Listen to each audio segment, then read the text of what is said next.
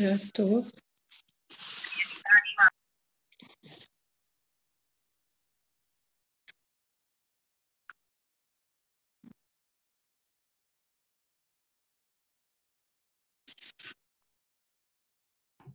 ערב טוב, רבנים. ערב טוב, ערב טוב, מה שלומך? מה שלומכן? הבנות כבר נמצאות? כן, כן, נמצאות. אוקיי. אה,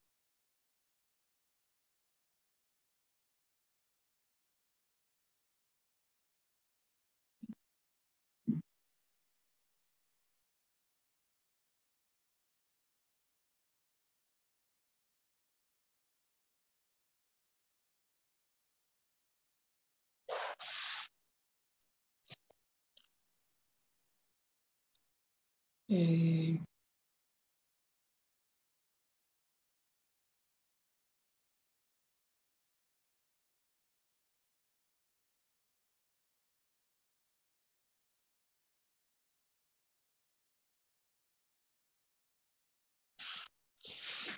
אני אתחיל, חיפשתי איזה משהו.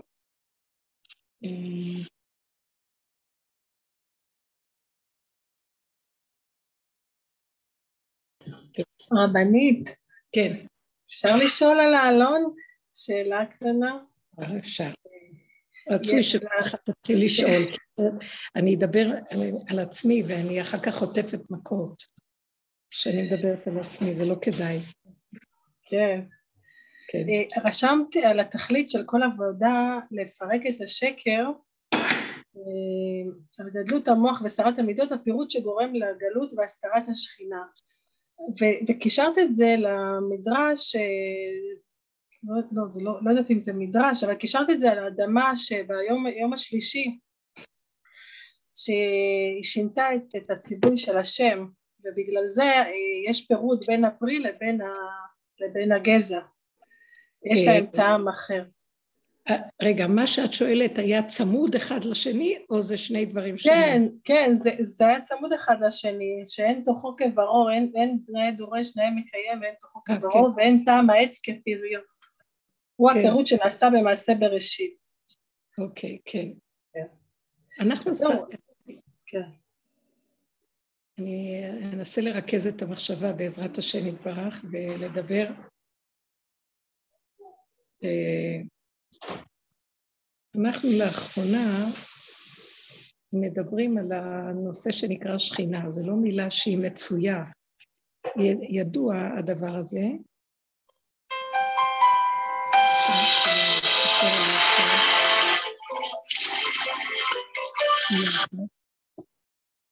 אני מוסרת שיעור על ארלי עכשיו.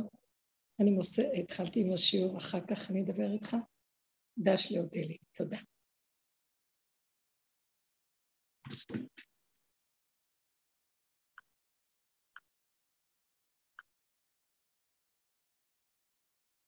אנחנו לאחרונה מדברים על המקום הזה של אה, גילוי שכינה.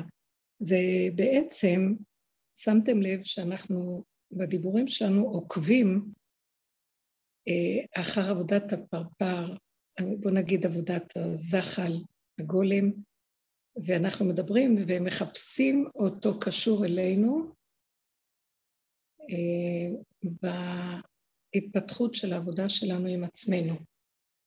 הרבה דיברנו על הזחל, שזה עבודת עץ הדעת, דומה ודומה מתקן, ימין ושמאל, שמאל ימין, קימה ונפילה, ההתבוננות מעצמי לעצמי, כל עוד יש לנו את המוח של עץ הדת, אז אנחנו עובדים איתו בתודעת הדרך, לפרק אותו דרך ההתבוננות וההכרה העצמית. ושם יש לנו כאבים, וזו מלחמה גדולה מאוד, כי עדיין יש אני, אז יש הרבה מלחמות.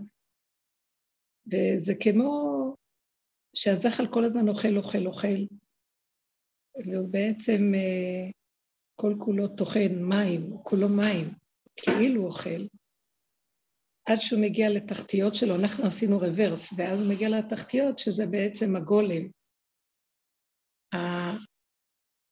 המצב של התשישות, הגבוליות של האדם, עברנו גם את זה, דיברנו על זה הרבה, הרבה דיברנו על מציאות הגולם.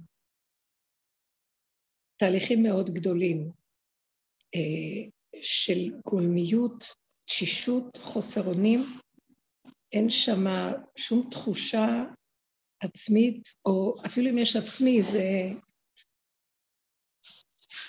זה כאילו יש שיממון, מדבר, אין, אין את הריגוש והסיפוק של החיים, הכל נלקח מאיתנו ברובד הזה של הגולם. ו, ואז התחלנו לגוע בנושא של, של הפרפר, נגענו בזה גם, תקומת הפרפר, הגילוי של הפרפר מתוך הגולם. ואני מקבילה אותו עם מה שהשם חנן אותי לדעת על העניין של השכינה. מהו השכינה? השכינה היא כוח, בואו נגיד, נציג אלוקות, שקיים בתוך האדם בעם ישראל. לא כל אומה, אין לגויים מושג של שכינה. יש להם מושג של אלוקים, גוד, אללה, כן? אבל שכינה זה מושג יהודי. זה בזכות משה רבנו, שהוא הכיר, שהשם אמר ללבנה, לכי מעטי את עצמך, ואז היא אמרה לו, איך אני אלך לתוך הקליפות, לתוך העולמות הנמוכים, שאני יושבת בעליונים. אז הוא אמר לה, אני אתן לך את עם ישראל שהם יהיו בני זוגך, הם יהיו הבן זוג שלך. אז שכינה ועם ישראל, כנסת ישראל, זה דבר אחד, תמיד שוכן איתנו. הוא השיג את זה מהשם יתברך, שמשה מצא חן בעיניו מאוד, ואמר לו, שהוא אמר לו, הראיני נא את כבודיך, וכן כל ה... שהוא שהוא מוצא חן בעיני השם, אז הוא אמר לו, ילך נא השם בקרבנו. במה נדע כי נפלאנו אני ועמך מכל העמים. בזה שאתה תשלח שלי, שכינה בתוכנו, לא מלאך, רק שליח אלוקי, כוח אלוקי ששוכן לתוך מציאות עם ישראל. אז אם כן, השכינה זה כוח אלוקי שמתאים לרובד של אה, עם ישראל, של בני אדם, לרובד של האורגני, של הבריאה אה, בחוקים שלה. בעצם היא ביסודה אם כל חי. היא בעצם, אה, הבריאה היא ממנה כביכול, היא כמו קיבלה את היסוד הגרעיני מהשם, כמו אישה שמקבלת טיפת זרע, ומזה מפתחת את העובר. אז כל הבריאה נתפתחה מטעמה, שהיא הכוח שממנה הבריאה, מה שנקרא צבאות השמיים, צבאות האדמה. בכל אופן, השם שולח אותה, זה נקרא שם שקי, שדי, ש"ד י', שהוא השם של הבריאה, שאמר לעולמו די, שכל דבר שנברא קיבל גבול, גדר, מידה, אה, צורה, מהות ותפקיד, וזה הכל מכוח השכינה שיצרה, אה, שיש לה כוח יצירה, כמו ציור בתוך הבריאה. הכוח הזה, שמשה רבנו ביקש אותו, השם חנן אותנו שתהא שכינה מתהלכת בקרבנו. רק שנייה.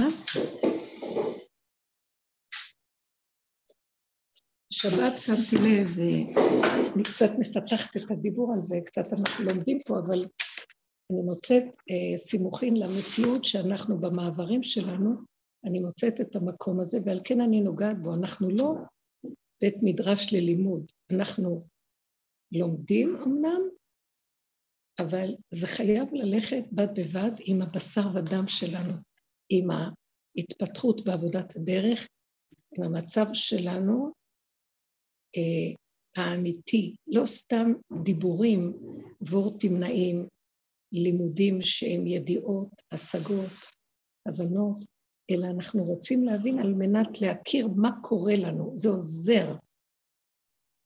זה עוזר. כי השם נתן שכל בעולם. נתן דעת, וצריכים להשתמש בדעת לדבר הנכון על מנת לקחת את הדעת ולהוריד אותה בהשבה אל הלב למידות. אז יש דעת, יש וידעת היום ויש והשבות האלה בריך. וכל זה זה שלמות האדם, שדבר יהיה קשור לדבר וירדו המציאות, תרד המציאות של הדעת ותתחבר מבשרי, שתהיה חוויה חושית של דעת. זה כוח השכינה שנמצא באדם. החיות שממנה אנחנו מקבלים חיים, ששורשה היא בדעת העליונה אה, הגבוהה, רשע דלא ידע, אני לא כך מבינה בזה, אבל האור העליון של אה, יסוד הדעת העליונה, והשכינה היא ההשתלשלות של הדעת הזאת בפועל ממש בתוך הבריאה בדרגות שונות. גם גן העדן שהשם ברא היה מגושם, אבל בדרגה אחרת, בדרגה של עולם אצילות. הוא היה מגושם, זה היה גן עדן, זה היה מקום מגושם, אבל ברמה דקה מאוד, עדינה מאוד, כמו ציור.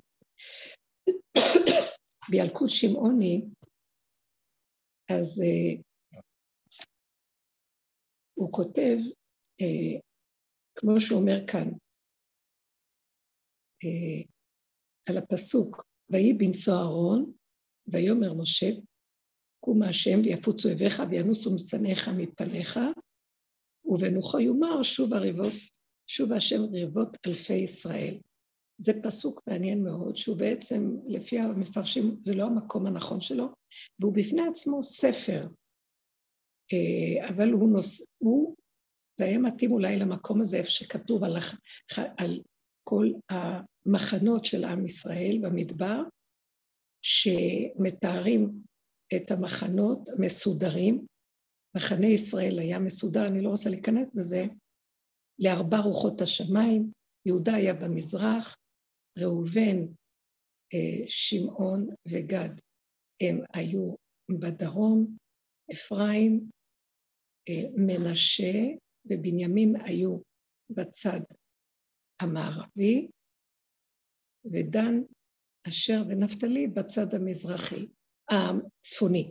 כאשר אה, מחנה שכינה בתוכם, והלוויים שומרים על כל כלי המשכן. והם אה, שנושאים את הכלים ובונים את המשכן, אז כשהמחנות היו נוסעים במדבר, נניח הם חנו, אז היה להם סדר נסיעה. קודם היה יוצא שבט יהודה, ואחר כך היו הלוויים, אה, אה, בני קהת באים, אהרון ובניו היו מכסים את מה שהיה במשכן, את המנורה, את הארון, את הכלים החשובים, ואחר כך היו אה, אה, בני גרשון משבט לוי מפרקים את המשכן, והיו בני קהת אה, נכנסים כדי לעטוף את הכלים, להרים את הכלים ולשאת אותם, את הארון, את השולחן, המזבח. ואז היה נוסע מחנה, אה,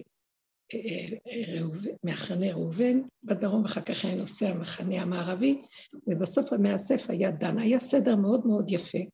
שכינה הייתה שורה בתוכם במעשה המשכן. חוץ מזה שמשה רבנו ביקש ששכינה תהיה עמהם. אז מה שאומר כאן, אה, שמשה רבנו היה בעצם, השכינה הייתה בארון, הייתה, אה, ש... הייתה מצויה במחנה שכינה, שזה בתוך המשכן, ובארון, והארון היה נוסע לפניהם.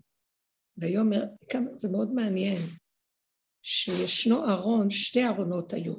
ארון אחד, אני קצת מתרחבת בידיעות קצת.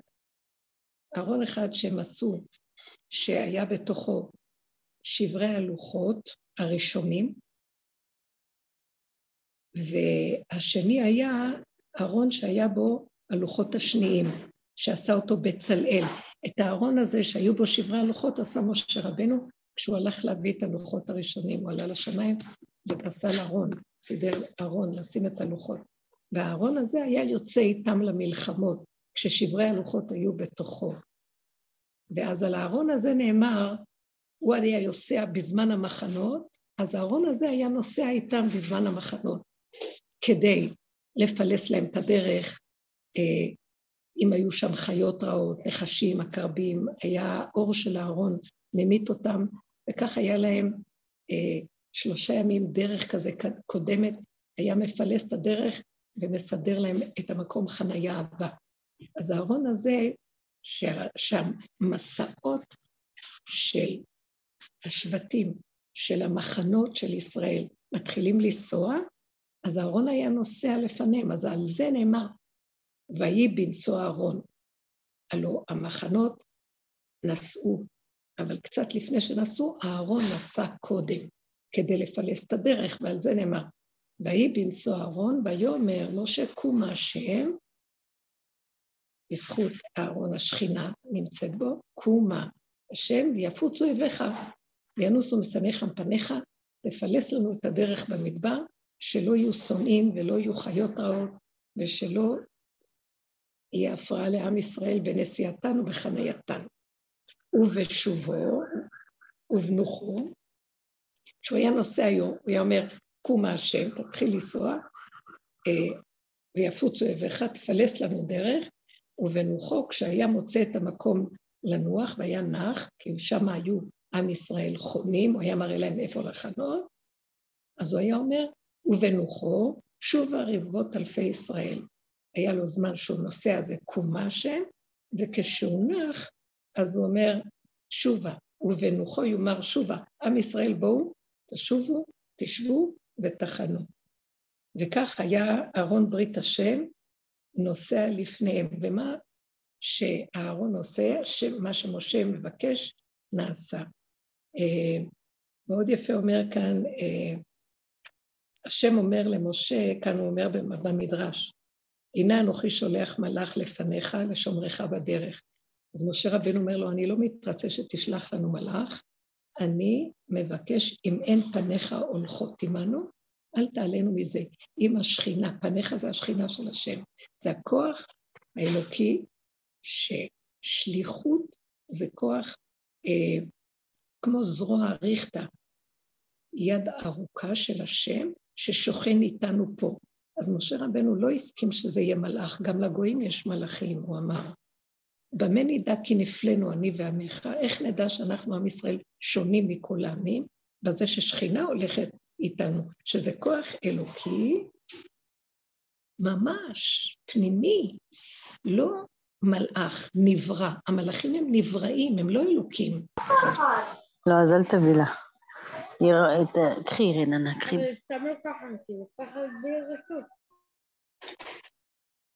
בנות, לכבות את המיקרופונים.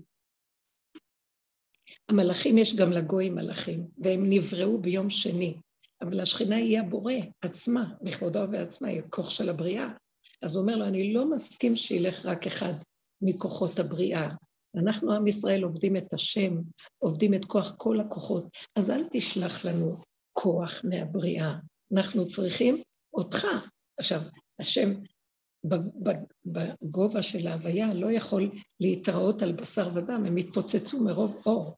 אז הוא שלח את השכינה שהיא כוח גבולי, שיש לה גבול ויכולת להיכנס בתוך הרובד של הבריאה ולשהות יחד עם הנבראים. היא אם כל חי, היא האימא של כל המלאכים, היא, היא, היא נקרא, נקרא צבאות השם, כל צבא השמיים, זה המלאכים, הם הצבאות שלה, היא ראש הצבא. בקיצור, אז הוא אומר לו, אל תשלח לנו מלאך, רק אם אין פניך הולכות עמנו, אל תעלינו מזה, אנחנו צריכים את הפנים שלך.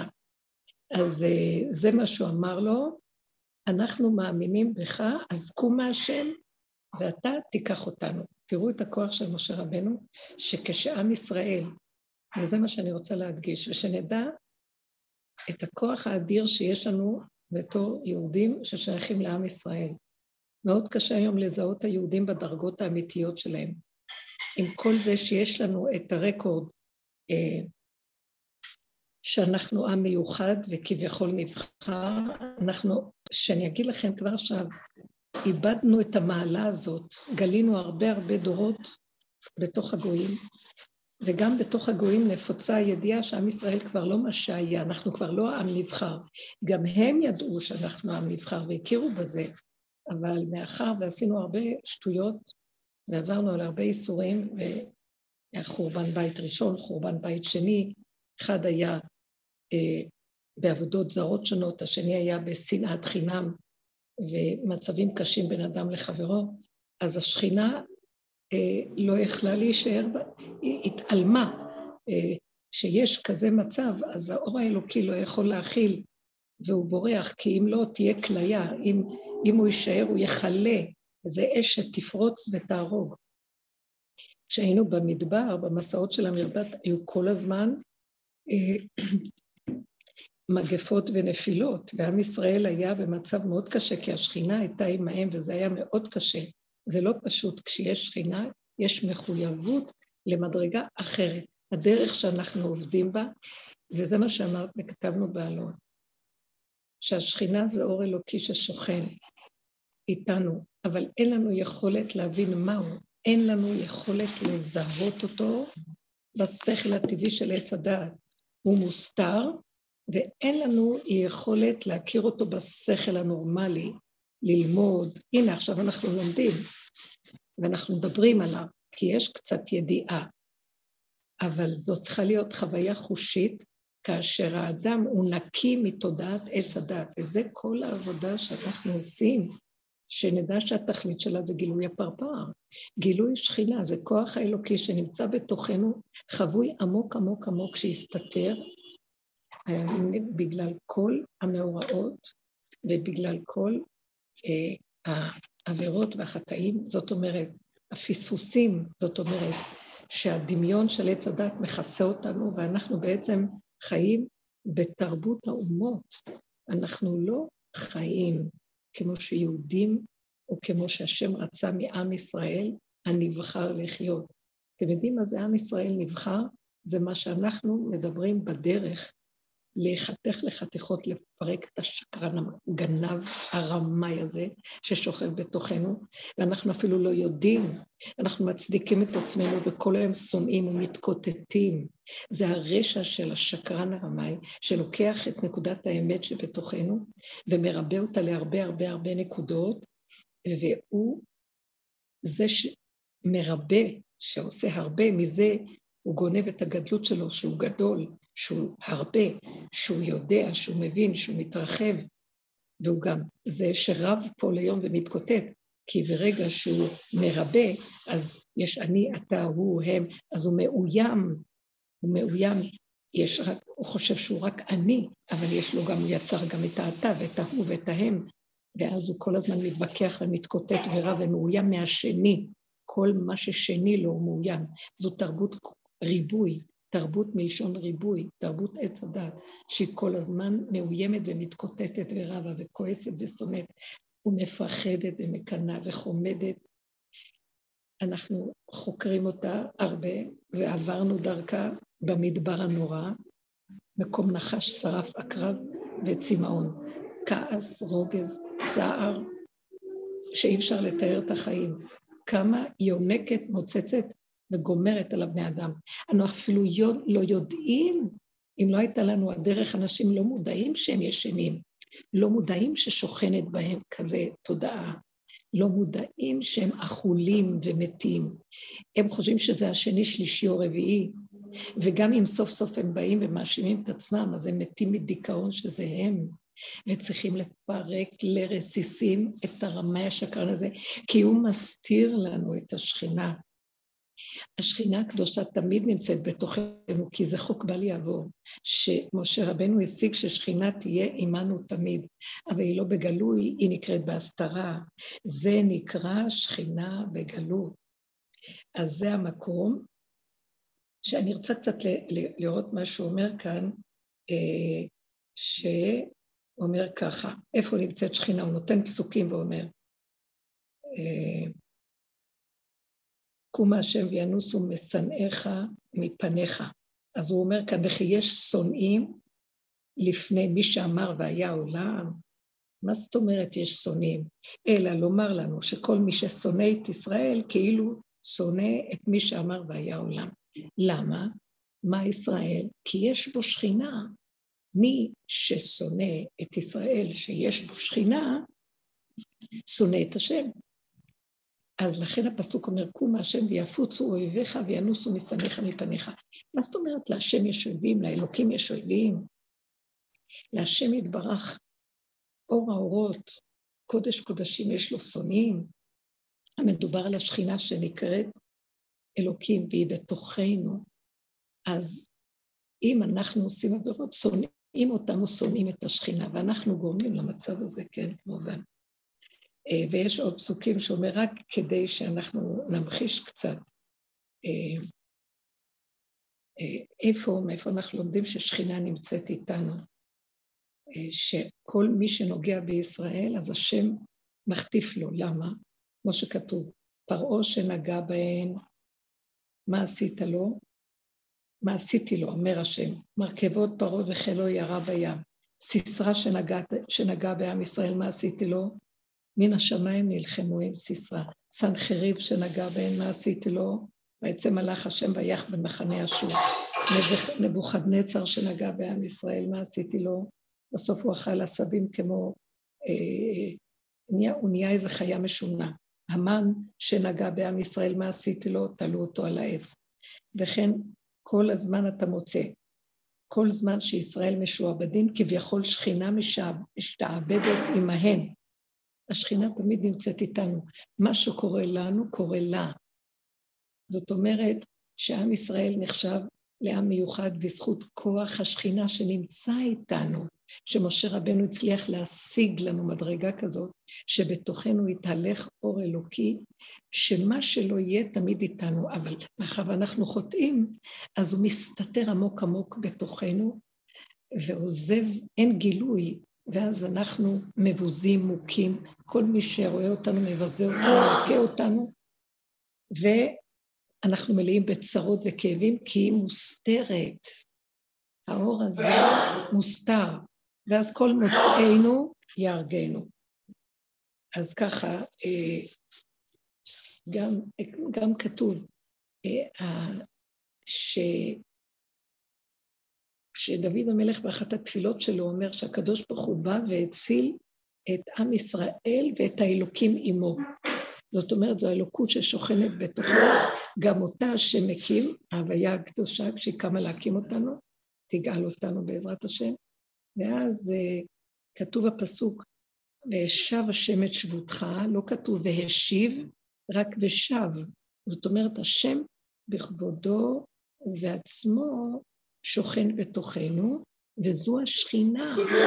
וכשאנחנו מקימים אותה ועובדים ברמה הנכונה, לפרק את תודעת עץ הדת, שהיא המכסה אותה, והיא לא נותנת לה להתגלות, וכשאנחנו עובדים נכון, מן הזחל לגולם, עד שמתגלה מן הגולם כוח הפרפר. כשאנחנו מגיעים לכוח הפרפר, תקומת השכינה מתחיל. כשהיא תקום והיא בדרך, במהלך שלנו, בתהליך של תקומה. אה, יש עוד הרבה לקרוא, אני רק אתרכז יותר בדיבור. וכשהיא תקום, אז יהיה המצב של אה, אחדות. כל המצב של הבהלה והדמיון ייפול. הדמיון, מהו?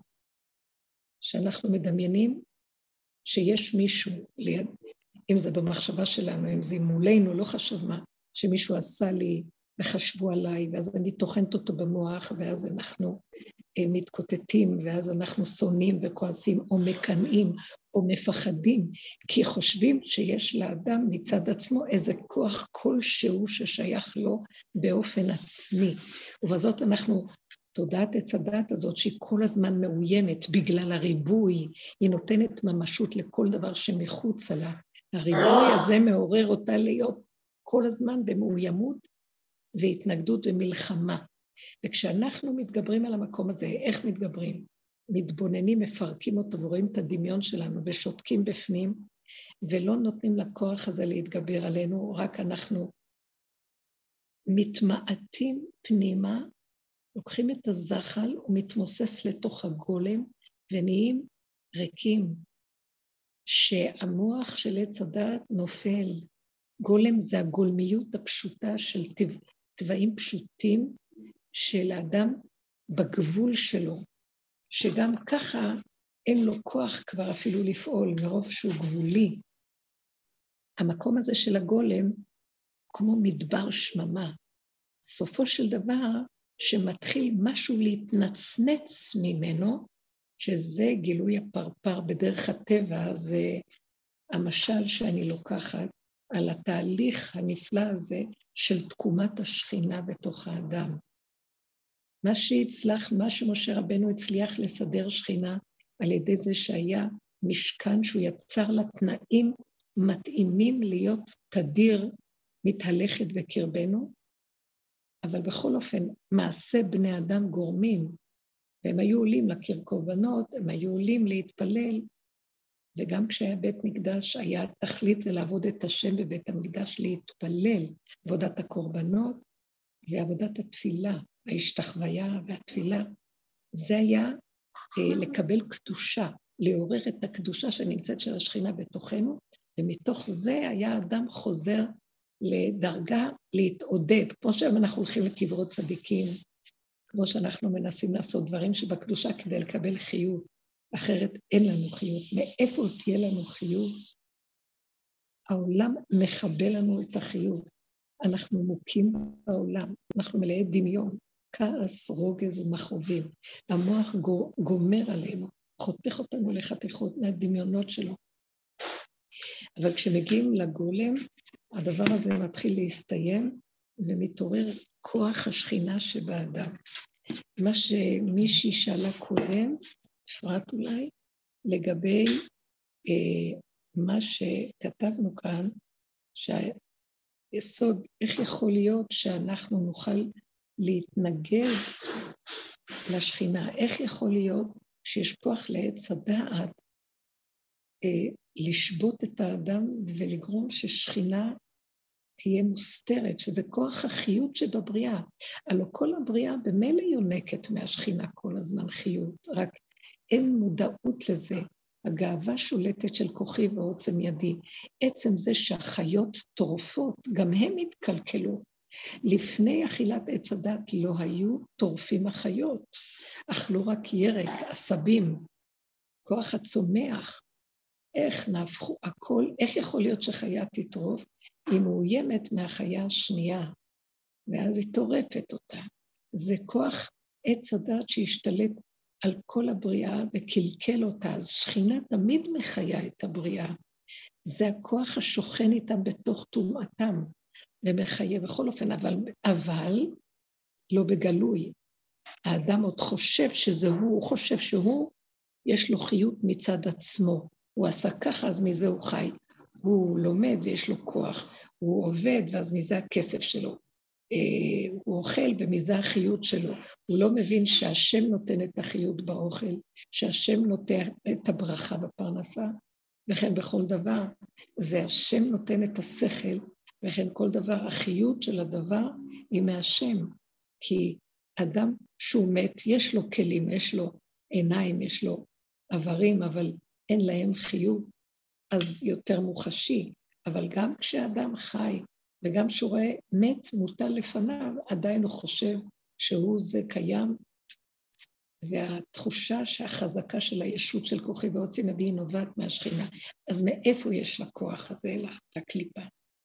כתוב במעשה בראשית ביום השלישי לבריאת, אה, ליצירת במאמר השם, תוצא הארץ דשא עשב מזריע זרע, עץ פרי עושה פרי למינו. ואז כתוב שהשם רצה שהעצים שהוא אמר שיהיה, יעשו שהפירות שלהם וטעם העץ, טעם הפרי וטעם העץ יהיה דבר אחד. אבל משהו התקלקל בבריאה, וטעם הפרי הוא לא כטעם העץ, היה איזה כוח שנכנס שמרד ועשה אחרת מהציווי האלוקי. כוח הפירוד שנכנס בבריאה ולא עשה את המאמר הנכון. זה הכוח גם שפיתה את אדם הראשון לאכול מעץ הדת, למרות המאמר של השם שלא לאכול מעץ הדת. אז אם זאת השאלה, אז כתבנו את זה כך, שלעתיד לבוא הכל יחזור. ברגע שאנחנו עובדים לפרק את כל הדמויות, את כל האירועים, שאנחנו נותנים להם ממשות וחושבים שיש להם כוח מצד עצמם, ברגע שנפרק את המהלך הזה, נכיר את הכלום שלנו, וזה הגולם מאוד חשוב בדבר הזה, הגבוליות. אז תהיה תקומה לשכינה, שאז נראה שממנה יש לנו חיות. אם היא חסרה, אוי ואבוי לנו. אנחנו בשלב הזה של הגולם. אם אנחנו יוצאים מהתחום של הרגע, מהתחום של היסוד הראשוני של הבריאה, שזה מקומה של שכינה, כמו שהרגע, יחידת הזמן, הוא בלתי מוחש, הוא נעלם, הוא כל רגע מתגלה ונעלם. אין לנו תפיסה בהווה, כך גם השכינה. אין העולם מקומה, היא מקומו של עולם. היא מתגלה. אתה לא יודע איזה מקום היא נמצאת. כמו שאתה לא יודע איך להחזיק את הרגע של הזמן, כך אותו דבר אי אפשר להגדיר אותה ואי אפשר לאחוז בה. היא מתגלה פתאום.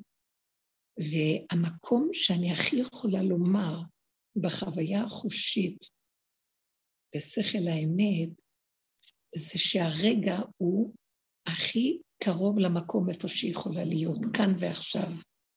וככל שאנחנו מתעקשים להזיז את המוח שלנו מהריבוי לרגע, ככה יש לנו יותר קשר איתה, היא מתגלה שם. זה מקומה.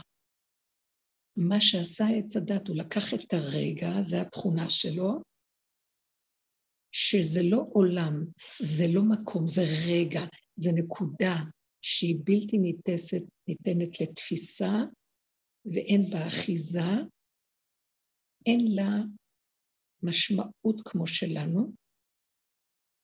ברגע שלקח את הרגע הזה, התיישב עליו, הוא מרבה אותו, נהיה רגע, שתיים, שלוש, ארבע, חמש, נהיה זמן בסקאלה של עבר ועתיד.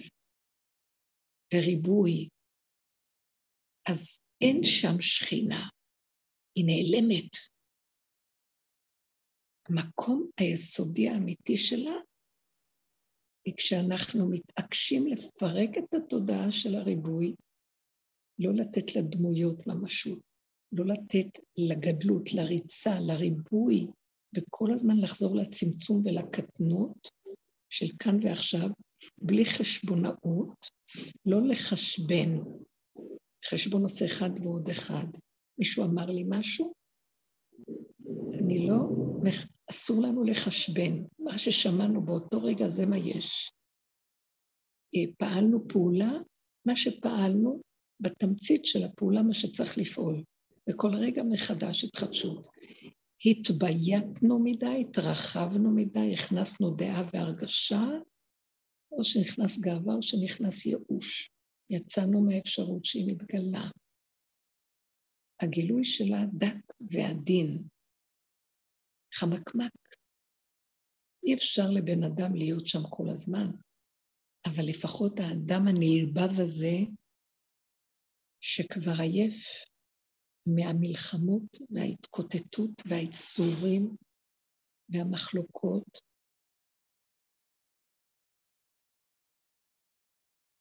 והמאוימות שכל הזמן יש בתודעה הזאת מכל מה שזז, מי שעייף מזה, הוא נזהר, הוא חי את סכנתו. הוא לא רוצה לצאת לעולם, הוא לא רוצה להתרחב. העולם זה רק רגע, וככה הוא הולך בעולם עם רגע, אבל הוא לא רץ כמו פעם, הוא לא מרים עיניים, ומתחיל לשוטט. אומר הכתוב בפרשת הציצית, ולא תטורו אחרי לבבכם ואחרי עיניכם, אשר אתם זונים אחריהם. למען תזכרו, וראיתם אותו, תסתכלו על הרגע, זה חוט התכלת בציצית. חוט אחד ארוך, ועשו להם פתיל תכלת בתוך כל החוטים של הציצית. יש פתיל אחד ארוך יותר, שהוא כולל את כל החוטים, והוא היסוד של כל החוטים. ורק תסתכלו עליו. וראיתם אותו וזכרתם את כל מצוות השם. מתעוררת הזכירה. הזכירה זה הרגע, זה ההווה. זה אדם חי בכאן ועכשיו. זה מאוד קשה להיות שם כל הזמן. זה לא זכירה של זיכרון, של שינון, של עץ הדעת. זה חוויה חושית של נוכחות קיומית כאן ועכשיו. זאת הזכירה שמתבקשת מאיתנו. אנחנו בטבע הלכנו לאיבוד. הטבע זה אלוקות, והוצא ממנו, הוצאנו ממנו את המיץ. הפרדנו את השכינה ממנו. עדיין השכינה תמיד בטבע, כי זה הדופק שכל הזמן פועם בבריאה. לכל דבר יש דופק. הים כל הזמן אה, זורם וגלים, זה מכוח השכינה, והרוחות, והשמש זורחת, והכוכבים, וכן כל המציאות כל הזמן פועלת מכוח הבריאה והחוקים שלה, שכל הזמן לעולם השם דברך ניצב בשמיים. השם אמר וזה נהיה, הדבר שהוא אמר, זה מחיה כל הזמן את הבריאה, אף פעם לא מפסיק, אבל יש לו גם נציגות איתנו בארץ, ואנחנו בני אדם לא מצליחים להכיר אותה ולהיות איתה במגע. אפילו העצים והצמחים יש להם קשר יותר איתה, והחי, הם רואים ושומעים ויודעים יותר. האדם בתרבות עץ הדעת, הנחש הנורא הזה, הלך לאיבוד. חייבים רחמים על העם הזה, חייבים רחמים על באי עולם. ואם עם ישראל שבתוכו יש שכינה לא יתעורר קודם, איך יהיה רחמים על העולם? ויש רחמים על העולם. השם לא רוצה להחריב עולם. הוא שולח את יונה לנינווה, יונה הנביא הצדיק, שייתן נבואה לנינווה שיחזרו בתשובה עם גויים, תחזרו בתשובה כי השם רוצה להחריב אתכם מהמעשים הרעים שלכם. אז יונה לא רוצה ללכת. הוא אומר, מה קשור אליי והגויים? אז הוא אומר לו, אתה לא מבין שאני אומר לך, רד לעם, לעמים שם ותגיד להם, בתוך עצמך יש גם את אותו דבר, תרד למטמוניות שלך, לתוך התוואים והיסודות ושורשי המידות. זה הנינווה שלך. ותגיד להם, תעשה שם עבודה, תפרק את הכל ותעשה תשובה. כי אם לא, זה מה שקורה באומות העולם, זה מה שקורה אצלכם, בגלל שאתם בתוככם. בשורשים לא מנקים, אז גם הם אותו דבר, הם אין להם כוח, הכוח נובע מאיתנו. הדרך הזאת שאנחנו עובדים היא דרך של תשובה אמיתית עד השורשים. היא דרך של אליהו הנביא, שהוא בא כדי ללמד אותנו איך לעשות תשובה אמיתית, לא תשובה חיצונית של סור מרע ועשה טוב, ועוד פעם אנחנו נופלים ועוד פעם קמים, אלא לראות את המנגנון שלא נגמר עלינו ולהתעייף ממנו ולצעוק שאנחנו לא רוצים, לא טוב ולא רע, לא רוצים את עץ הדעת טוב ורע. לא רוצים את תרבות החיים הזאת, רוצים לחזור ליחידה ולחיות כאן ועכשיו. המחשבות טורפות את הבני אדם, הרגשות מסעירות ומשגעות את הבני אדם, המעשים, אנחנו בתפקודיות ותזזית של חולי נפש משוגעים, שאי אפשר לתאר, אין להם רגע מנוחה. ביום ובלילה הכל זז, ואנשים לא יכולים רגע להיות בשקט עם עצמם מהפחד להישאר רגע עם הריק, אז המחשבות יטרפו אותם והסערות יהרגו אותם, אז הם יוצאים כל הזמן ברחובות, כל הזמן מסתובבים, כל הזמן מתקוטטים, אין מנוחה. זה המצב שהשכינה בגלות, וצריכים להקים אותה.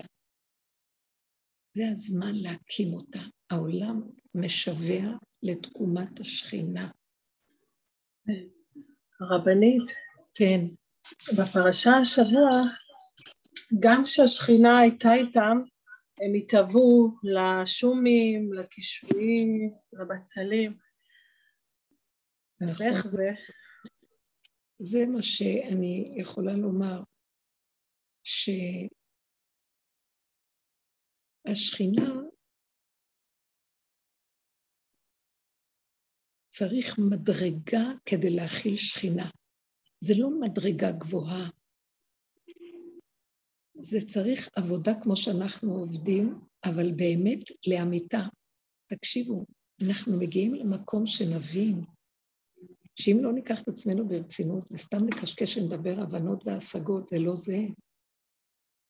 יש בתוכנו כוחות שמתאבים, כוחות שעץ הדעת, כוחות של אה, הריבוי. עץ הדעת מתלונן, אף פעם לא מספיק לו, בגלל שתמיד יש עוד אפשרויות ועוד אפשרויות ועוד אפשרויות, ואז הוא כל הזמן רואה כמה שאין לו מספיק.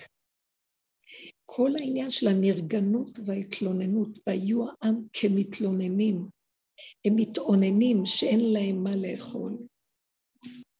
המצב של עם ישראל בצאתה ממצרים היה ממש כמו שהמצרים.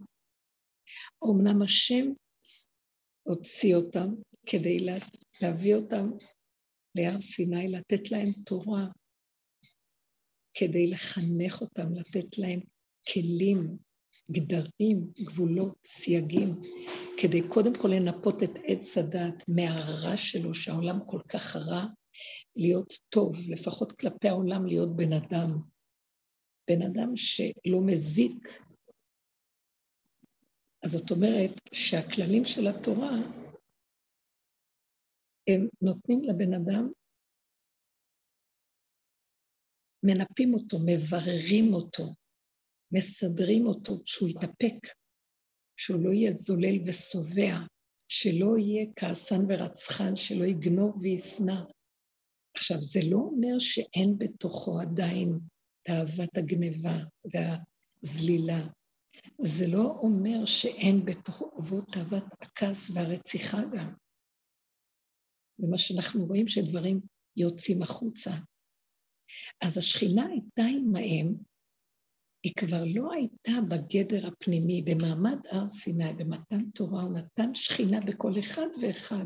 הוא הדליק לכל אחד ואחד את השכינה שבקרבו, והם היו בדרגה של אלוקים. השכינה חיה בתוכם עד שהחושים שלהם נכנסו במדרגה שהם ראו את הקולות, שהעיניים שמעו. והאוזניים ראו.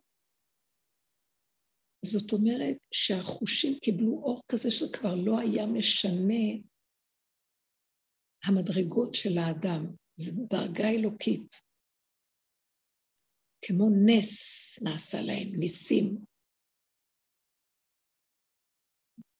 אבל זה לא החזיק מעמד, הלוחות האלה, האור הזה שהתגלה עליהם, האור הגנוז נשבר. ואז משה רבנו היה צריך לעשות משכן כדי שתהיה שכינה שורה במשכן, עם כלים מסוימים, עם גדרים וכללים מדויקים, עם אפר פרה להזות על הטמאים. מי שהיה נכנס להקריב קורבנות במשכן, היה צריך להיזהר עם הרבה הלכות נדב ואביהו, הבנים של אהרון, שביום הקמת המשכן כל כך שמחו, נכנסו בתור כהנים שהם טובלים ומזים עליהם אפר פרה, והם לבושים בכל, בבגדים של הכהונה, כללים מדויקים, הכל היה בתוך הכללים, והם רק התנהגו בהתלהבות יתר שהייתה בה איזה קלות דעת, הם נשרפו. זאת אומרת שהשכינה שהייתה בתוך כל אחד ואחד במעמד הר סיני, איך שהם, נעלמה. ועכשיו היא קיימת איתם, אבל בכללים מאוד מאוד מדויקים. מורה מקדש זה נקרא, וואה, איזה הלכות יש על זה, איזה דינים, איזה זהירות. כל מי שעובד בתור כהנים במשכן, איזה כללים גדולים יש לו. אני לא נכנסת בזה עכשיו. זה ידוע שהכוהנים שהיו בבית המקדש עובדים, היו להם מקוואות, והם היו כל הזמן צריכים לטבול את הכלים שלהם ואת עצמם מפני השרץ וכל דבר שנוגעים בו. זבוב מת, זבוב שכל דבר היה כל כך הרבה הלכות. אז השכינה שרתה שם, אבל כבר זה לא היה כמו שהיה קודם. זה היה שהיא במקום מסוים שרתה, ועם ישראל היה צריך דרגות מאוד גבוהות וכללים מאוד גדולים כדי להגיע למדרגה של יכולת לקבל מהשכינה חיוב. עכשיו, הסיפור של המתאוננים היה מה שקרה במחנה ישראל, שעם ישראל לא היה להם את המדרגה, אז כל הזמן הם נפלו, זה מה שאמרתי קודם. כל הזמן הם עשו דברים שגרם שהיה להם מגפות. כוח השכינה שהיה במחנה העליון, מחנה שכינה, שהיה בתוכם, כאשר הם לא היו ברמה הנאותה להחזיק אותו, כלומר תודעת מצרים, עץ הדת שלטה בהם חזק, אפילו שיצאו ממצרים. סך הכל השנה השנית לצאתה ממצרים. אז הכוח הזה כשהוא נפגש עם כוח השכינה, הם היו נשרפים, היו נופלים מהם חללים. זה מסוכן. על כן, מה אנחנו באים ומדברים פה? העבודה האחרונה, אחרי כל קיום התורה של דורות, כמה ייסורים עם ישראל עבר באומות העולם. כמה תלאות, כמה שחיטות, כמה פוגרומים, אינקוויזיציה ושואה. גם בתוך עם, ארץ ישראל, כמה מעברים קשים היו לעם ישראל פה, שאומות העולם שלטו בהם והיכו בהם בתוך ארץ ישראל, היוונים, הרומאים, וכן כל מיני עמים שהם לא הוציאו אותם כמו שהתורה מצווה. אז המצב של עם ישראל ברוב, במש... ברבות הזמן של כל הדורות הביא אותנו למצב אחר מה שכשהם היו במדבר. אנחנו תשושים, נהיינו מתי מספר, אנחנו מותשים וחלשים. עם כל זה, תראו את התרבות, כמה היא קשה עלינו, כמה אנחנו טובעים בבוץ של החומר, של התאוות, של הדמיונות, כמה החומר גמר עלינו. אם עוד נשאר איזה פלטה ליהודים, גם היא הולכת ונחלט. אנחנו היום אם לא העבודה הזאת של קומץ מתי מספר של אנשים שנכנסים בה, לחפש את האמת לאמיתה, לשוב להשם באמת. כתוב שבהר הכרמל, אליהו הנביא, כשהוא שוחט את נביאי הבעל, שבעת אלפים איש שלא קראו בבעל, לבעל, העבודה הזרה הזאת, שנשארו בכלל ישראל, שבעת אלפים מתוך מיליונים. אתם יכולים להבין מה זה האמת? זה הבירור של הבירור של הבירור של הבירור. כשאנחנו מדברים על הרגע, כשאנחנו מדברים על הצמצום, כשאנחנו אומרים אין עולם, אתם מבינים? מי רוצה לחיות ככה?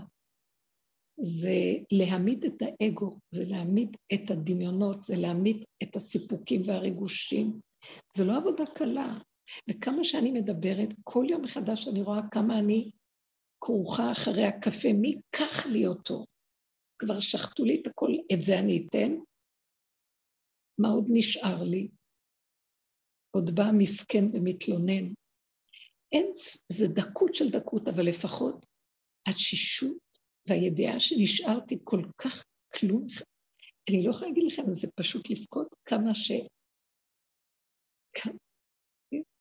אין לי מילים להגיד, אנחנו התרחקנו כל כך, התרבות שלנו, תקשיבו, זה... מה שהעבודה הזאת מביאה אותנו לדעת זה כמה אנחנו שבויים, כמה אנחנו מסוכנים, כמה אנחנו יכולים ברגע אחד לעשות את הדבר הכי גרוע. הידיעה הזאת היא חושית אצלנו, אנחנו מפחדים, יש לנו יראה, יראה מעצמנו, מהעולם. אז אדם כזה, כמה אנשים יש כאלה שמוכנים לוותר על הכל ולתת את נפשם כל כולם לעבודה של לנשום את הנשימה ולחיות ברגע. מגיעות אליי הרבה שאלות, כל השנים, ואני בתהליכים של העבודה עונה כפי הדרך שהשם חנן אותנו לעבוד בה. אני מגיעה למקום ששואלים אותי שאלות. של ענייני העולם, כמו, אולי אני אתן איזה דוגמה, בחינוך הילדים, או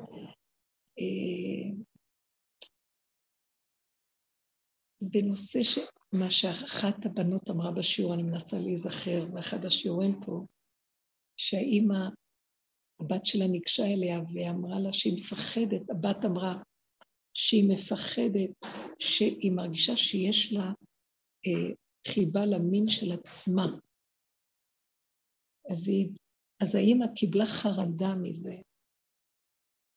אז היא שואלת אותי, מה לעשות? מה יכולתי להגיד? פתאום אמרתי, אימא'לה, אני לא יכולה לתת תשובות. יש מלא תשובות לתת. אני יכולה לדבר,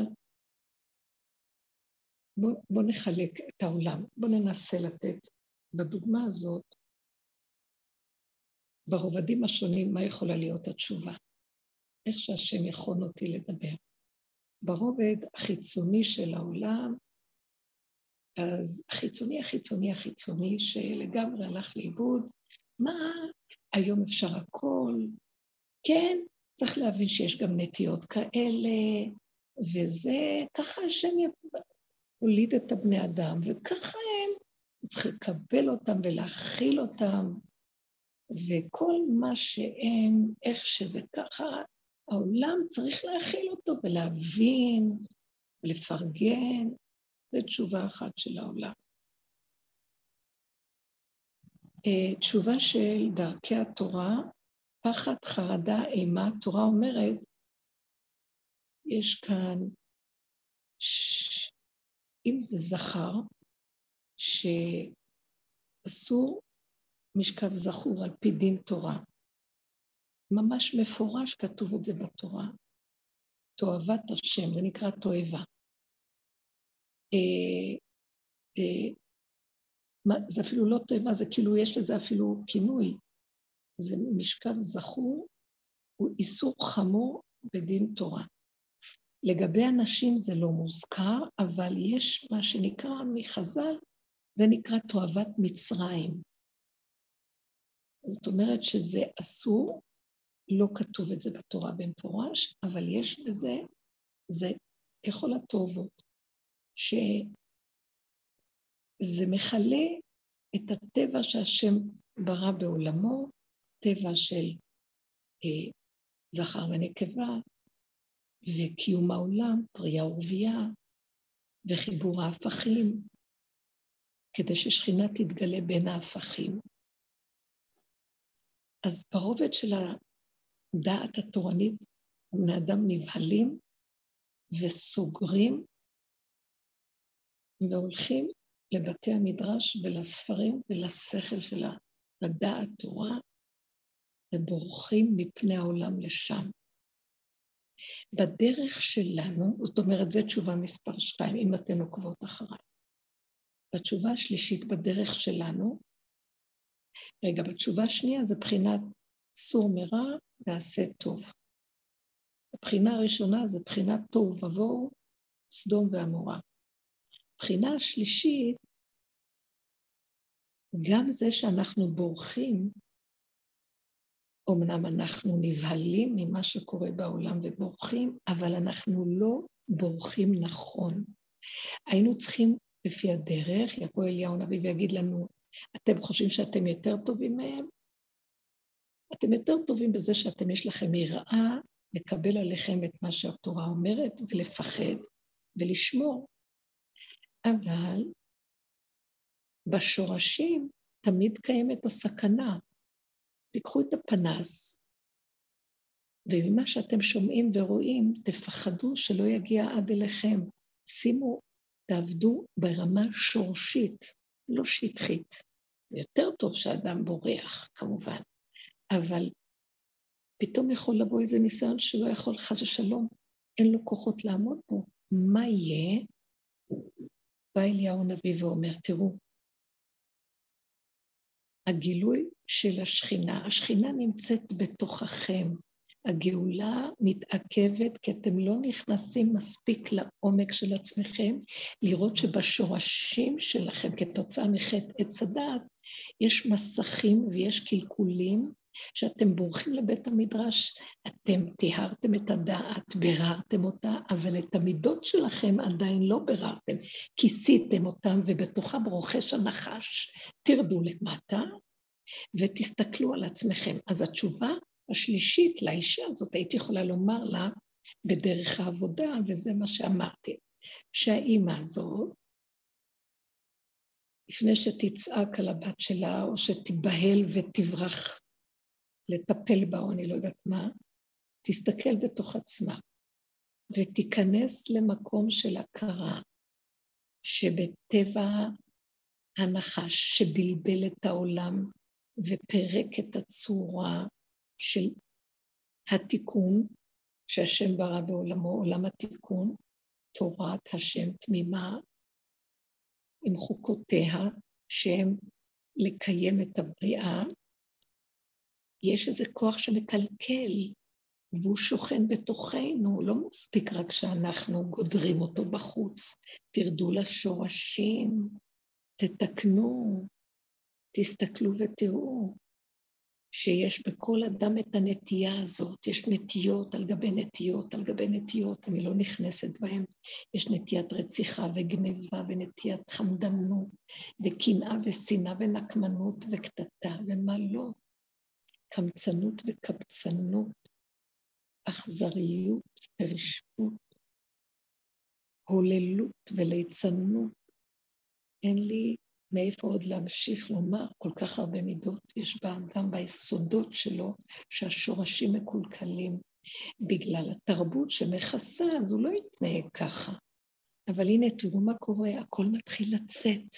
יש שעה שכבר השם יגיד, אם אתם לא תרדו למטמוניות שלכם ותסתכלו בעצמכם ותכירו את יסודות, את תיבת פנדורה של הנחשים והקרבים, יסודות המידות השליליות שהנחש שולט בהן, תודעת הנחש יורדת לשם, אז בסוף זה יפרוץ החוצה,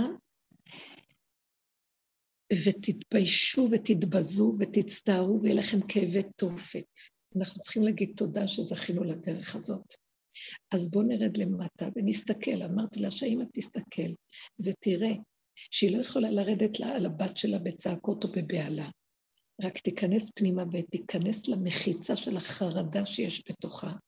אישה דתית שקשה לה לקבל דבר כזה, גם אדם חילוני קשה לו לקבל, יש אנשים שהם בפשטות אה, ישרים בדרכי העולם, אפילו שהם לא מקיימים מצוות. זה אפילו מצוות בני נוח, יש שבע מצוות בני נוח שהם אסורים להתנהג בדרכים האלה.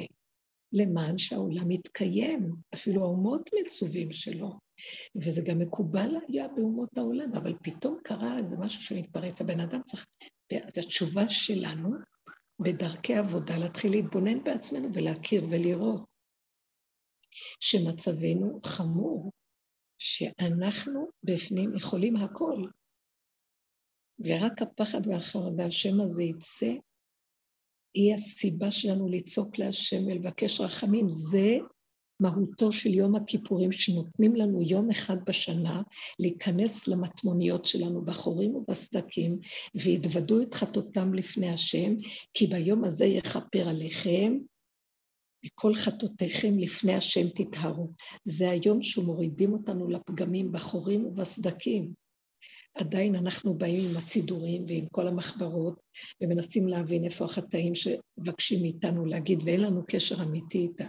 אבל מי שהולך בדרך הזאת יום-יום, כל הזמן, כל הזמן, אין יום ואין לילה שהוא לא מסתכל ורואה איך החלקים שלו הן מתום בבשרי, אומר דוד המלך, מפני זעמך, מפני המידות והקלקולים של עץ הדעת שאתה אחר כך מכה אותי בגללם. זעם השם עליהם.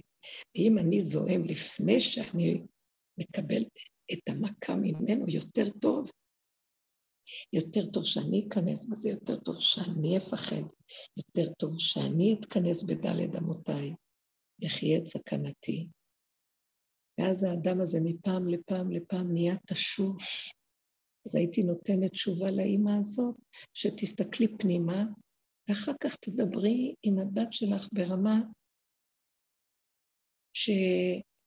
שתסבירי לה שיש את כל הנטיות והכל אפשרי, אבל לא זה מה שרוצים מאיתנו. כמו שיש נטייה לגניבה, והתורה לא מרצה שנגנוב. כמו שיש נטייה לזלול ולסבוע, אבל זה יהרוס לנו את הגוף. כמו שיש נטייה להרוג, אבל זה לא, זה לא דרך לחיות ככה. כך גם יש נטיות כאלה, אבל זה לא דרך בעולם לחיות כך. אז uh, להסביר לה, לדבר איתה, ללמד אותה דרך. הייתי נותנת תשובה מטעם הדרך. ולאחרונה, מה שרציתי לומר, מטעם החלק האחרון, שזה תקומת הפרפר, וזה הדרך התשובה הרביעית. כאילו, על ארבעה בנים דיברה התורה, זה הבן הרביעי. אני מבינה שהבן הרביעי זה שאינו יודע לשאול, אינו יודע להשיב. יש את החכם, יש את הרשע, יש את התם, יש את האינו יודע לשאול, לדעתי. זה המדרגה הכי גבוהה. אה, אני נכנסת למקום שאני אומרת לעצמי, הכניסה בתוך הרגע מצמצם אותי, אם אני רוצה להפוך את זה לאורחות חיים, שאני כבר לא יכולה לספק לאנשים תשובות. אני מפחדת מהעולם. מה אתם חושבים? אני כבר, פעם הייתי יועצת בכירה גדולה, עושה יועצת לנישואים, יועצת לחינוך, יועצת למה לא. היום אני כבר מפחדת לדבר, מפחדת להגיד. קודם כל, לתת עצות זה כבר לא החוכמה.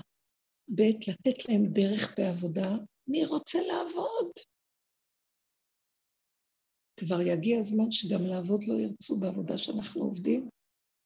זה כבר מגיע. הגולם כבר אין לו כוח מותש. רק תקומת השכינה תציל את העולם. וזה יהיה דרכנו שאנחנו חיים עם הרגע, כי שמה יכולה לקום. אז מה אני אתן תשובות? להגיד לעבודה? להגיד לה, הכל אפשרי בהפקרות של העולם, זה לא נכון. להגיד לה, אוי, אבל התורה לא מרשה ולפחד, לפחד ולברוח. זה יותר טוב מכל מה שהעולם עושים בעולם, אבל זה גם כן סכנה עדיין. כי רק את הדעת הצלתי. חוץ מזה, מים גנובים יכולים להיות מתוקים, והתאוות מסתובבות ברחובות, והסכנה מאוד גדולה. אז אני אגיד לה על העבודה, בואי תגידי, תתבונני בעצמך, ומנקודת עצמך תדברי לילדה. וזה הכי נכון. אבל אני הרגשתי חולשה, לא היה לי כוח אפילו להגיד את זה, אמרתי, כי זה הדבר הכי טוב. וביני לביני היה לי איזה רגע שאמרתי, עד איפה אני עוד אשמע ואתערבב עם העולם? אני אלך לאיבוד. העולם הולך וגואה עלינו בסערה נוראית של קלקולים שלא שערום אבותיכם. הנה חדשות קרוב באו, לא שערום אבותיכם, כך כתוב בפרשת האזינו. התחילו להגיע כל מיני סוגי דברים חדשים שלא עלתה על הדעת. היי, אנחנו חייבים להתכנס בדלת אמות של הרגע ולגן על נקודת השכינה שבתוכנו, כי היא יכולה לעשות ישועה אחד, שתיים, עשר כאלה, יורידו כוח של שכינה, יגלו כוח של שכינה, שיכול לעזור לעולם שהלך לאיבוד. העולם בטעות הלך לאיבוד, ובטעויות. ילכו בטעות ליבם. הם לא עושים בכוונה, כולם שבויים.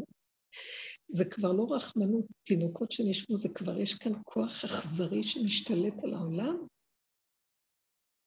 אז לא נשאר לנו עוד מה לדבר ולהסביר ולהורות ולייעץ ולתת גם דרך.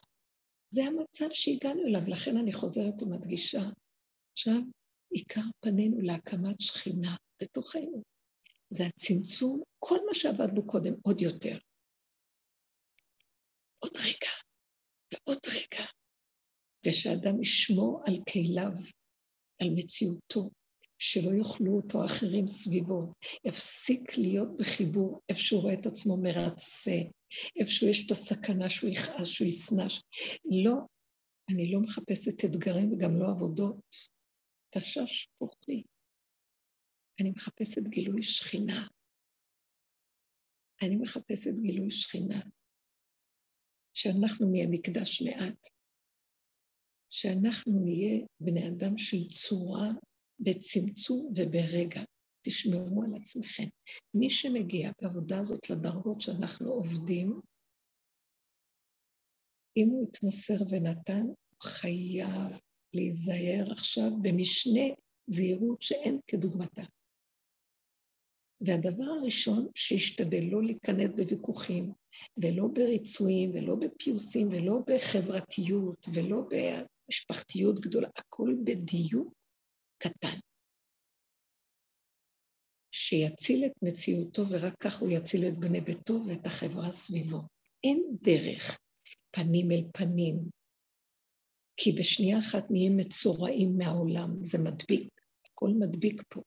הסכנה של, הדבר, של ההידבקות היא נוראית עכשיו, נוראית. אנחנו נחווה מיתות משונות, ייקחו מאיתנו את כל מה שטיפה יש לנו שמחיה אותנו, ונישאר זוועה. אני לא יכולה בכלל לבקש את נפשנו למות. לא נרצה לחיות מהצער. כשמתכנסים בקטנה, בדלת אמות, ליהנות בקטן ולהודות, ולא להתמסר, למסור את נפשי כדי אה, שנפשי תמות למען איזה משהו אחר, כי עכשיו זה השכינה קמה. זה מתחייב בנפשנו אם נמסור את נפשנו. אני צריכה את הנפש הזאת לתת לה. זה לא אנוכיות, זה אנוכי השם שמתגלה בתוך האדם. אז העבודה צריכה להיות דקה מן הדקה. שתיקה פנימית וריכוז עצום והיזהרות גדולה לא להתרחב בכלום. אנחנו בעולם לכן העצה של הרגע היא מדהימה. היא... יש לי הכרת טוב אליה, תודה. זה המערה של רבי שמעון בשבילי. ואם, ואני גם חוויתי שלוקחים לי את זה. ואוי ואבוי על החשיפה, אין לי יכולת למצוא את הרגע פתאום. היה גם זמן כזה, שקרה משהו, ושאני אדע שלא בכיס שלי, רק ברחמי השם הוא נותן את זה, ופתאום זה יכול להיעלם, הנחשים והעקרבים, ותחושת המיטה המשונה היא לא תתואר, סבל. אז התחנונים, לחזור לרגע, לזכות שתיתן לנו להתרכז ברגע. הוא לימד אותנו, לימד אותי לא להתרחב, כי בשנייה מתרסק כל מה שיש לאדם שמחיה אותו בכזה עמל ויגיעה. אז נשאר לנו להיזהר ולחיות את הרגע. והרגע צריך להיות פשוט ומתחדש, וכל רגע מחדש, בלי חשבונאות, דרך שזה ככה, ולהיזהר מכל הרגשות. לא להצדיק, לא לדבר על עצמנו הרבה, גם לא יותר מדי לשמוע מאחרים, אין לנו פתרון כרגע לעולם. פעם היינו נותנים מעצמנו הרבה לסובב. יש עכשיו כוח צמצום מאוד חזק שאומר לנו, תיזהרו, תיזהרו, אני מתגלה. אני רוצה את המקום שלכם לגילוי, אתם הכלים שלי לגילוי. אז אני צריך אתכם. אני מקנא לכם. אם אתם בוגדים בנקודה הזאת, אני ארסק אתכם. אני לא מדברת סתם, אני אומרת לכם, החוויות של הריסוק הן מזעזעות. הוא מקנא, הוא רוצה שנהיה נאמנים לו, לנקודת האמת, ליחידה. אז מה, נישאר בעולם לבד? נישאר מנותקים מהעולם? יוצאת הצעקה של אנשים כמונו, שאוהבים עולם ורוצים לעזור ורוצים לחיות. הוא אומר, תקשיבו, אתם כבר לא יכולים לעזור כמו פעם מעצמכם לעולם, דרך הדעת הנכונה והעבודה הנכונה. עכשיו זו סכנה הכי גדולה לכולם. רק אני אקום ואני אפיץ את השונאים והאויבים ואני אלחם לכם, ואתם תחרישון, אבל אתם צריכים לתת לי את הרגע, את הכלי. זה מה שאומרת הפרשה, וזה מה שאמרתי לכם קודם. ויהי בנסוע אהרון, אהרון רוצה לנסוע, שכינה רוצה לקום. רב אושר היה בחינת אהרון הכהן, ואני מחברת את זה לרב אושר, הוא הארון, הוא השכינה. השכינה רוצה לקום. האור הזה של האמת, כוחו של משיח צדקנו, כוח של אליהו הנביא ומשיח. רוצים לקום. עבודה של אליהו כבר נתנו לנו. עכשיו יש גילוי של משיח, ואליהו מצטרף. אנחנו צריכים לתת לו את הרגע, את הצמצום ולא להיות. להיות או לא להיות, יותר טוב לא להיות. כי עץ הדעת עכשיו זה מחול ארסי שלו, גונב, קשה, הוא מקיש, ולא נדע איך ונחטוף חס וחלילה על שונאי ישראל מכות. עכשיו אהרון רוצה לקום, וזה מה שהוא אומר, ויהי בנשוא אהרון. הוא רוצה לפלס דרך לגאולה. כמו שאמרתי לכם, זה אהרון שיוצא לפניהם במחנות, לפני שהמחנות הולכים לחנות שוב, הם יוצאים למסע מאיפה שהם היו, מקפלים את המחנה לפי הסדר שאמרתי לכם, ונוסעים. אבל אהרון היה נוסע לפניהם דרך שלושת ימים קודם, כדי לאפשר גילוי מקום. הוא היה עולה ומכלה את החיות, טורפות את הנחשים, את העקרבים, כל מיני שונאים שודדים בדרך שרוצים להתנפל עליהם. אהרון יקום, והוא יפלס דרך להביא הערה לעולם, לעזור לעולם ברמה אחרת. אי אפשר כבר לתת עצות, אי אפשר לעזור כמו שהיינו פעם עוזרים. קצת, קטן. אפילו חסדים כבר אסור לעשות גדולים. שום דבר לא יהיה גדול ולא פתוח.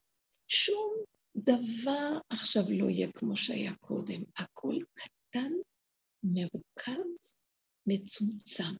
כמו שהשם מביא לנו בחלק הראשון של הקורונה, גילוי האור של הכתר, ככה אני אוהבת לקרוא לזה, אז כינס את כולם, היה שקט בעולם.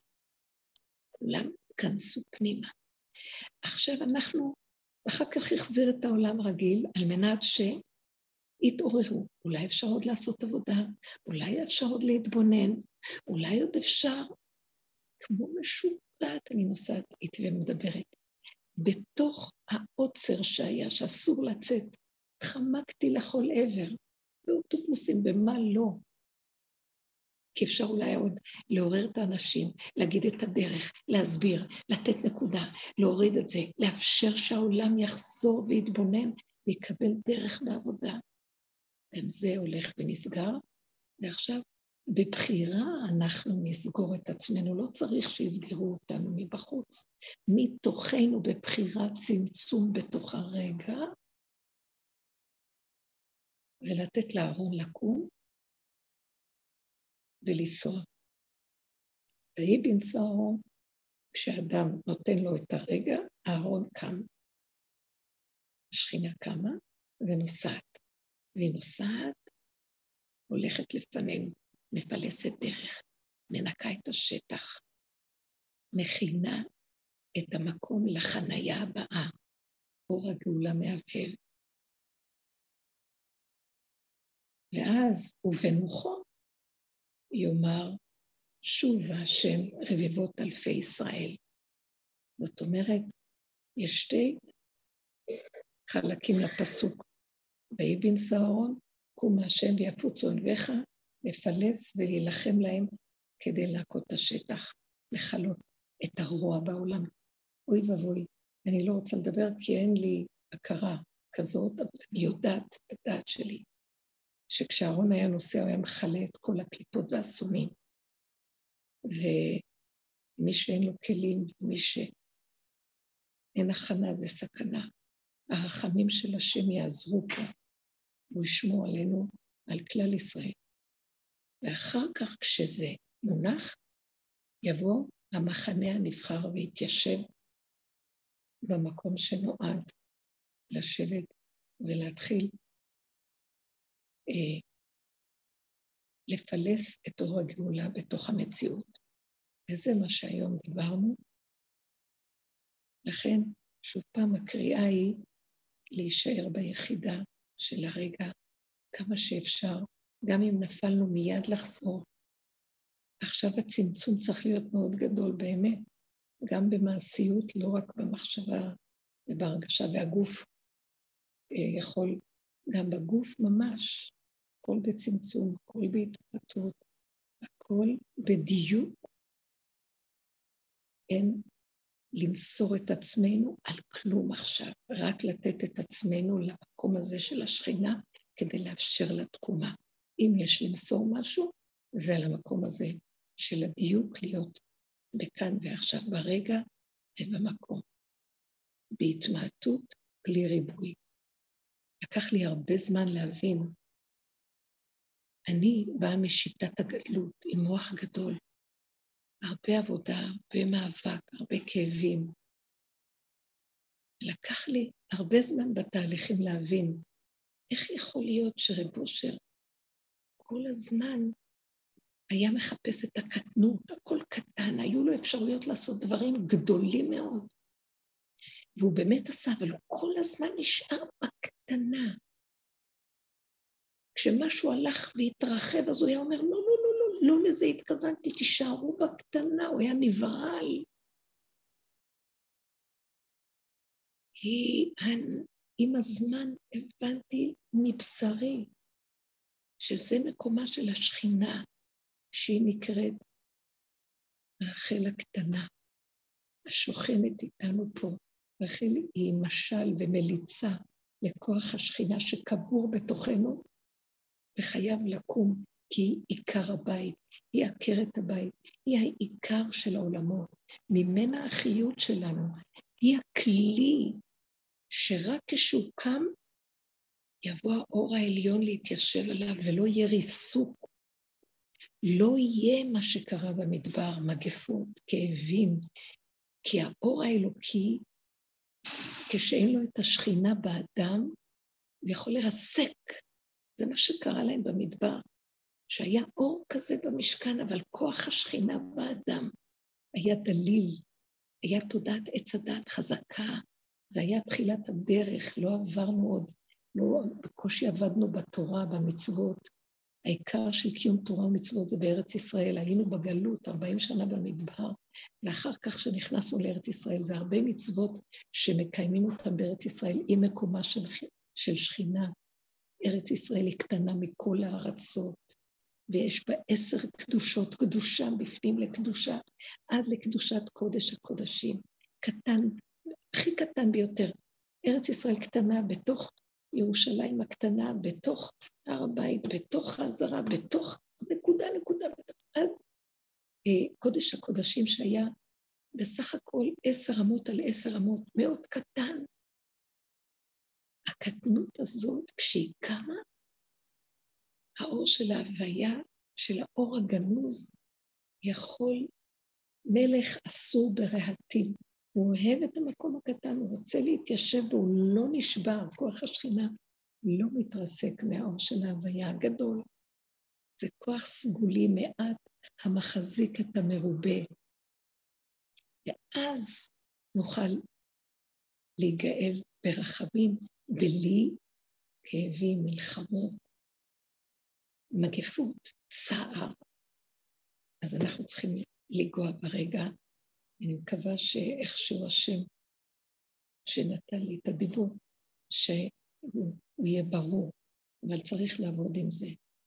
האם יש לכם משהו לשאול?